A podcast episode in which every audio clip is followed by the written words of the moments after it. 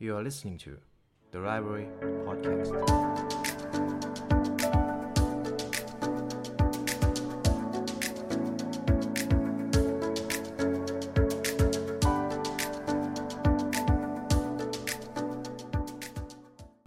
สวัสดีคุณผู้ฟังกันอีกครั้งนะครับผมยินดีต้อนรับเข้าสู่ 10 Minute Article ในวันนี้ผมนำบทความมาจากหนังสือ The Psychology of Money ครับ หนังสือเล่มนี้เป็นหนังสือเปลี่ยนแนวคิดทางการเงินแห่งศตวรรษเลยก็ว่าได้ จริง ๆ ยังไม่มีแปลไทยนะครับ ผมนำมาจากของคุณหุ้นเจ้าเข้า ข้อที่ 1 ครับ wealth หรือความมั่งคั่งเนี่ย wealth คือรถปอร์เช่ที่เราไม่ได้ซื้อ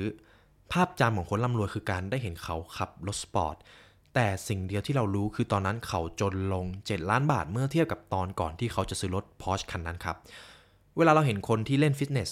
เราจะเห็นว่าร่างกายเนี่ยเขาดู fit and firm ดูว่าร่างกายแข็งแรง แต่เมื่อเรามองไปที่คนรวยเนี่ยเราไม่มีทางรู้เลยว่า เขามีเงินเก็บเท่าไหร่ และพอร์ตการลงทุนใหญ่แค่ไหน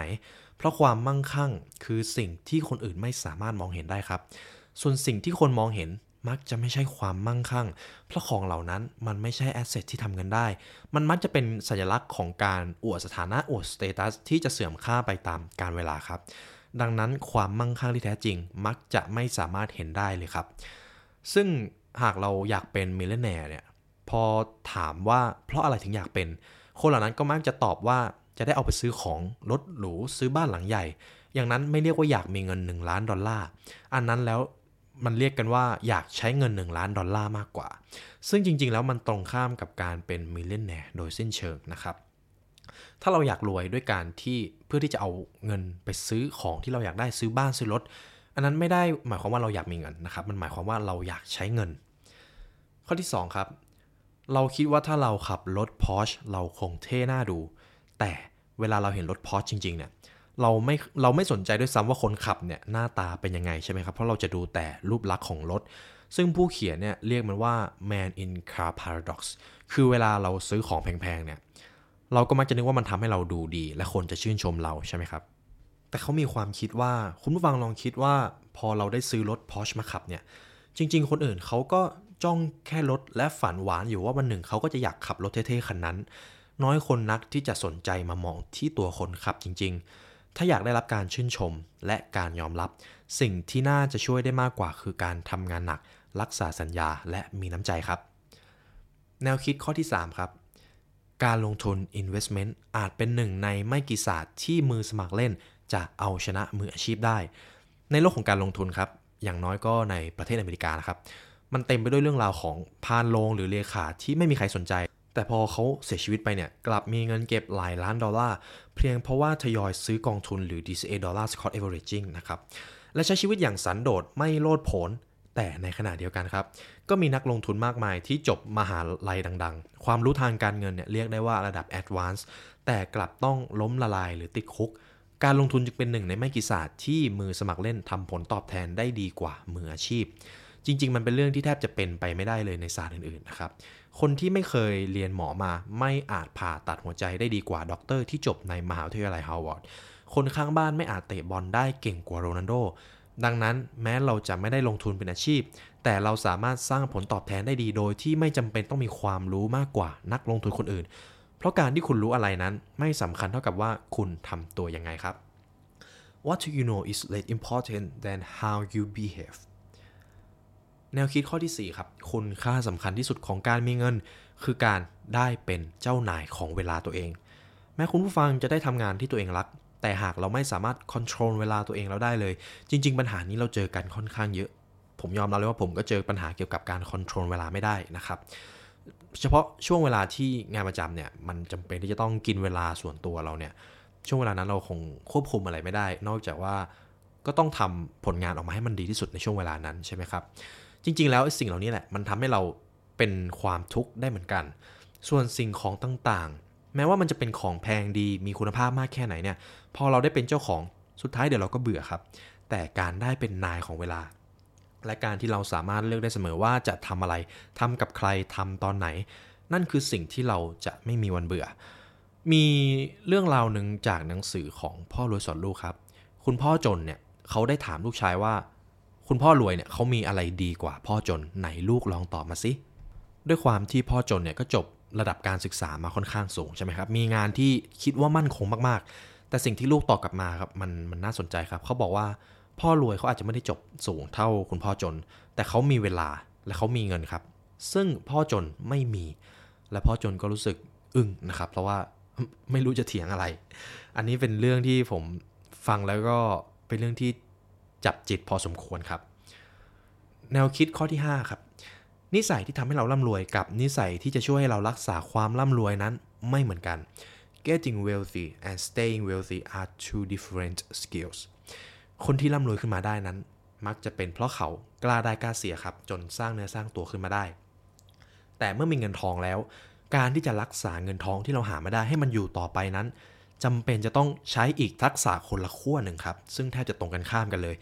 มันคือความระมัดระวังและความคิดหน้าคิดหลังในการใช้จ่าย เราจึงได้ยินเรื่องราวอันวือหวาของคนที่ร่ำรวยขึ้นมาแล้วไม่หยุดทำอะไรเสี่ยงๆจนล้มละลายไปอีกครั้ง หรือคนที่พอถูกหวยรางวัลที่หนึ่งเนี่ยก็กลับมามีความมั่งคั่งเท่าเดิมเหมือนตอนที่ยังไม่ถูกหวย เป็นเพราะว่าสกิลของการใช้เงินกับการสร้างเงินเนี่ยไม่เหมือนกันนะครับหนังสือแนะนำนี้ให้ใช้ยุทธการบาเบล นั่นคือเราต้องมองโลกในแง่ดี และมีความเชื่อมั่นในอนาคต เราจึงจะกล้านำเงินไปลงทุน แต่ในขณะเดียวกันครับ เราก็ต้องพารานอยและหาทางป้องกันทุกความเสี่ยง ที่อาจจะทำให้เราไปไม่ถึงอนาคตที่วาดฝันเอาไว้ครับ แนวคิดข้อที่ 6 คนที่อยู่ในตลาดอาจกำลังเล่นเกมคนละเกมกับเรา คนที่เป็นคนที่เราเรียกกันว่าวานนะครับหรือรายใหญ่อะไรอย่างนี้ เวลาสำนักต่างๆเนี่ยเขาบอกว่าหุ้นตัวนี้ราคาดีคนที่จะเข้าซื้อเขากำลังแนะนำกับใคร เขาอาจจะแนะนำให้นักลงทุนวัยกลางคนที่กำลังเก็บเงินเพื่อวัยเกษียณ หรือเขากำลังแนะนำเด็กวัยรุ่นที่คิดว่าจะซื้อวันนี้ และขายพรุ่งนี้ แต่ละคนเนี่ยเข้ามาในตลาดด้วยจุดประสงค์ที่แตกต่างกันครับ สิ่งสำคัญคือเราต้องไม่ไปจับสัญญาณผิดๆ ที่สัญญาณเหล่านั้นเนี่ยอาจจะมาจากนักลงทุนที่มีเป้าหมายต่างจากเรา ไม่อย่างนั้นเวลาเราเห็นหุ้นราคาขึ้นเนี่ยเราจะมีความรู้สึก FOMO นะครับ fear of missing out เราอาจจะนึกว่าคนอื่นรู้ในสิ่งที่เราไม่รู้ แล้วเราก็เลยเฮฮาตามไปซื้อเขาบ้าง เพียงเพื่อจะเห็นราคาล่วงในวันถัดมา เพราะคนที่เล่นคนละเกมกับเราเขาเทขาย จริง ๆ ผมก็มีช่วงหนึ่งที่ลงทุนใหม่ๆ ผมก็เห็นหุ้นราคามันขึ้น ผมก็คิดว่าเฮ้ยถ้าไม่ขึ้นตอนนี้เนี่ย เราจะตกลดนะ แล้วพอขึ้นไปวันต่อมาก็ตามสเต็ปครับหุ้นล่วง ซึ่งไอความรู้สึกนี้มันเรียกว่าโฟโมมันต้องควบคุมตัวเองพอสมควรนะครับ และบางครั้งเนี่ยการที่เล่นตามคนหมู่มาก ซื้อตามคนหมู่มาก อาจจะไม่ใช่สิ่งที่ดีเสมอไปแนวคิดข้อที่ 7 เรามีมุมมองต่อเรื่องการเงินอย่างไร มันขึ้นอยู่กับว่าเรามีชีวิตวัยเด็กแบบไหน คนรุ่นปู่ย่าตายายของเราที่ผ่านมาครับเขาผ่านมาในช่วงสงครามโลก และยุคข้าวยากหมากแพงมา เขามองเรื่องการเงินและการลงทุนแบบหนึ่ง คนรุ่นพ่อคนแม่ของเราก็ผ่านวิกฤตต้มยำกุ้งมา ก็จะมองเรื่องการเงินการลงทุนเป็นอีกแบบหนึ่ง ส่วนบางคนครับ Gen Z Gen Alpha เขาก็จะมีช่องทางการทำเงินอีกมากมาย ทั้ง DeFi Cryptocurrency เขาก็จะมองการเงินเป็นอีกรูปแบบหนึ่ง คุณแดเนียลคาเนมันนะครับผู้ได้รับรางวัลโนเบลจากงานวิจัยด้าน behavioral economics เคยบอกผู้เขียนไว้ว่า เขาเป็นคนที่มองโลกในแง่ร้ายมากๆ จนถึงขั้น the worst ไม่ใช่เพราะว่าเขาทำวิจัยมาเยอะ แต่เพราะว่าตอนเด็กๆครับ เขาอาศัยอยู่ในปารีสช่วงที่ฮิตเลอร์และนาซี เข้ามายึดครองพอดีครับ มันเป็นช่วงเวลาที่ World War II ทำให้เรามีมุมมองต่อโลกอย่างไรเนี่ย มักจะไม่ได้ขึ้นอยู่กับการศึกษาหรือความฉลาด แต่ขึ้นอยู่กับว่าเราโตขึ้นมาในยุคสมัยแบบไหนมากกว่าครับ แนวคิดข้อที่ 8 ปัจจัยสำคัญที่สุดในการลงทุนคือเวลาครับ เวลาเนี่ยแหละที่เราอยู่ในตลาด 95%ของมูลค่าทรัพย์สินทั้งหมดของวอร์เรนบัฟเฟตนั้น เพิ่งงอกเงยหลังจากบัฟเฟตพ้นวัยเกษียณมาแล้ว มีนักลงทุนหลายคนครับที่ทำผลตอบแทนต่อปีสูงกว่าบัฟเฟตแต่เขาก็ไม่ได้ยิ่งใหญ่เท่าบัฟเฟตเพราะไม่ได้ลงทุนมานานเท่าบัฟเฟตครับ เพราะเวลาหรือ time เนี่ยมันคือตัวเลขยกกำลัง ในสมการผลตอบแทนการลงทุน ผลตอบแทนต่อปีจะเยอะเท่าไหร่ จึงอาจไม่สำคัญเท่าเราอยู่กับมันมายาวนานแค่ไหน อีกอย่างครับผลตอบแทนนั้นควบคุมยาก เพราะขึ้นอยู่กับปัจจัยภายนอก แต่เราจะลงทุนยาวนานแค่ไหนนั้นขึ้นอยู่กับเราเป็นหลัก ดังนั้นเพื่อจะอยู่ในตลาดให้ได้นานที่สุด เราจำเป็นต้องเป็นคนที่ฆ่าไม่ตายหรือหัวดื้อนะครับ financially unbreakable เพื่อที่ว่าต่อให้เศรษฐกิจมันจะแย่มันจะ depress แค่ไหนเนี่ยโลกจะผันผวนแค่ไหน เราก็ยังสามารถยืนหยัดอยู่ในตลาดต่อไปได้ครับ แนวคิดข้อที่ 9 ครับ เงินสดในบัญชีเงินฝากที่ดอกเบี้ยเนี่ยต่ำมากๆเนี่ยบางทีก็อาจจะให้ผลตอบแทนสูงล้ำเพราะเงินสดนั้นมอบ flexibility ให้กับเรา เมื่อเราเจอสถานการณ์ฉุกเฉินเนี่ยเราจึงไม่จำเป็นต้องขายหุ้นหรือขายทรัพย์สินของเราเพื่อหมุนเงินมาใช้ ราะการขายเพราะการขายหุ้นมันทำให้เราสูญเสียเวลาที่เราอยู่ในตลาดที่ผมพูดถึงในข้อที่แล้วนะครับ การมีเงินเย็นอยู่กับตัวเนี่ยมันทำให้เราสามารถที่จะเลือกงานที่เหมาะกับเราได้ ไม่จำเป็นต้องรีบรับงานที่ไม่ใช่หรืองานที่ไม่ทำให้เรารู้สึกเป็นความทุกข์เนี่ยดังนั้นอย่ามองการถือเงินสดว่าให้ผลตอบแทนต่ำเพราะเวลาที่เราจำเป็นต้องใช้เงินสดจริงๆเนี่ยสิ่งที่ได้รับกลับมามันจะคุ้มค่ามากครับแนวคิดข้อที่ 10 ครับ แทนที่จะพยายามทำผลตอบแทนให้ชนะตลาด กลับมาคุมค่าใช้จ่ายกันก่อนดีกว่าครับ มีนักลงทุนมืออาชีพหลายคนทำงานสัปดาห์ละ 80ถึง100ชั่วโมง เพื่อให้ได้ผลตอบแทนชนะผลตอบแทนตลาด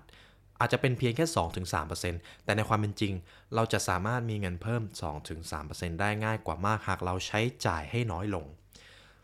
แนวคิดข้อที่ 11 หากเราอยากมีเงินเก็บมากขึ้น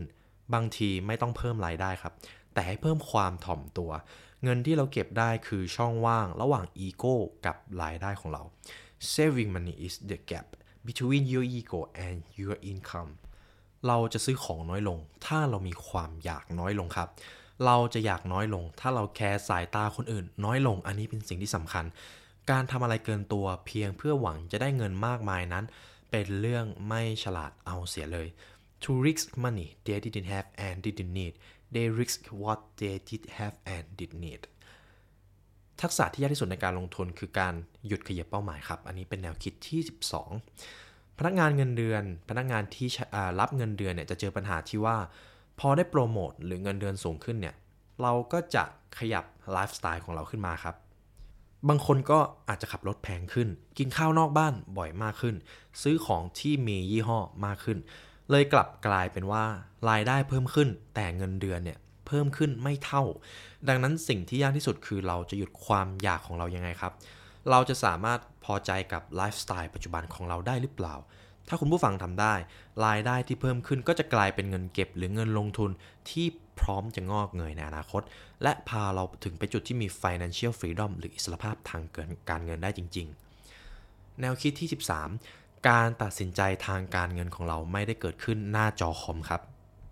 เวลาเราเรียนวิชาการเงินจาก YouTube หรือแพลตฟอร์มใดๆก็ตามเนี่ย ภาพจำของเราคือสูตรต่างๆ ตารางกราฟ และไฟล์ Excel ที่คิดว่าทุกอย่างเนี่ยมันเป็นตัวเลขครับ แต่เราลองมองย้อนกลับมาในชีวิตจริง เวลาเราจะตัดสินใจเรื่องเงินทองเนี่ย เราไม่ได้เปิด Excel ขึ้นมาดูอย่างละเอียดสักครั้งนะครับ เรามักจะตัดสินใจตอนที่เรานั่งคุยกับแฟนบนโต๊ะอาหาร หรือนั่งคุยกับเพื่อนในร้านเหล้าเพราะเราไม่ใช่เครื่องจักรที่คิดทุกอย่างเป็นตัวเลขครับ เราก็เป็นแค่มนุษย์คนหนึ่งที่อยากได้การยอมรับ และอยากทำให้คนที่เรารักมีความสุข personal finance is more personal than it is finance ของคุณทิมเมอร์เรอร์นะครับ แนวคิดที่ 14 สมเหตุสมผลนั้นสำคัญกว่าการมีเหตุผล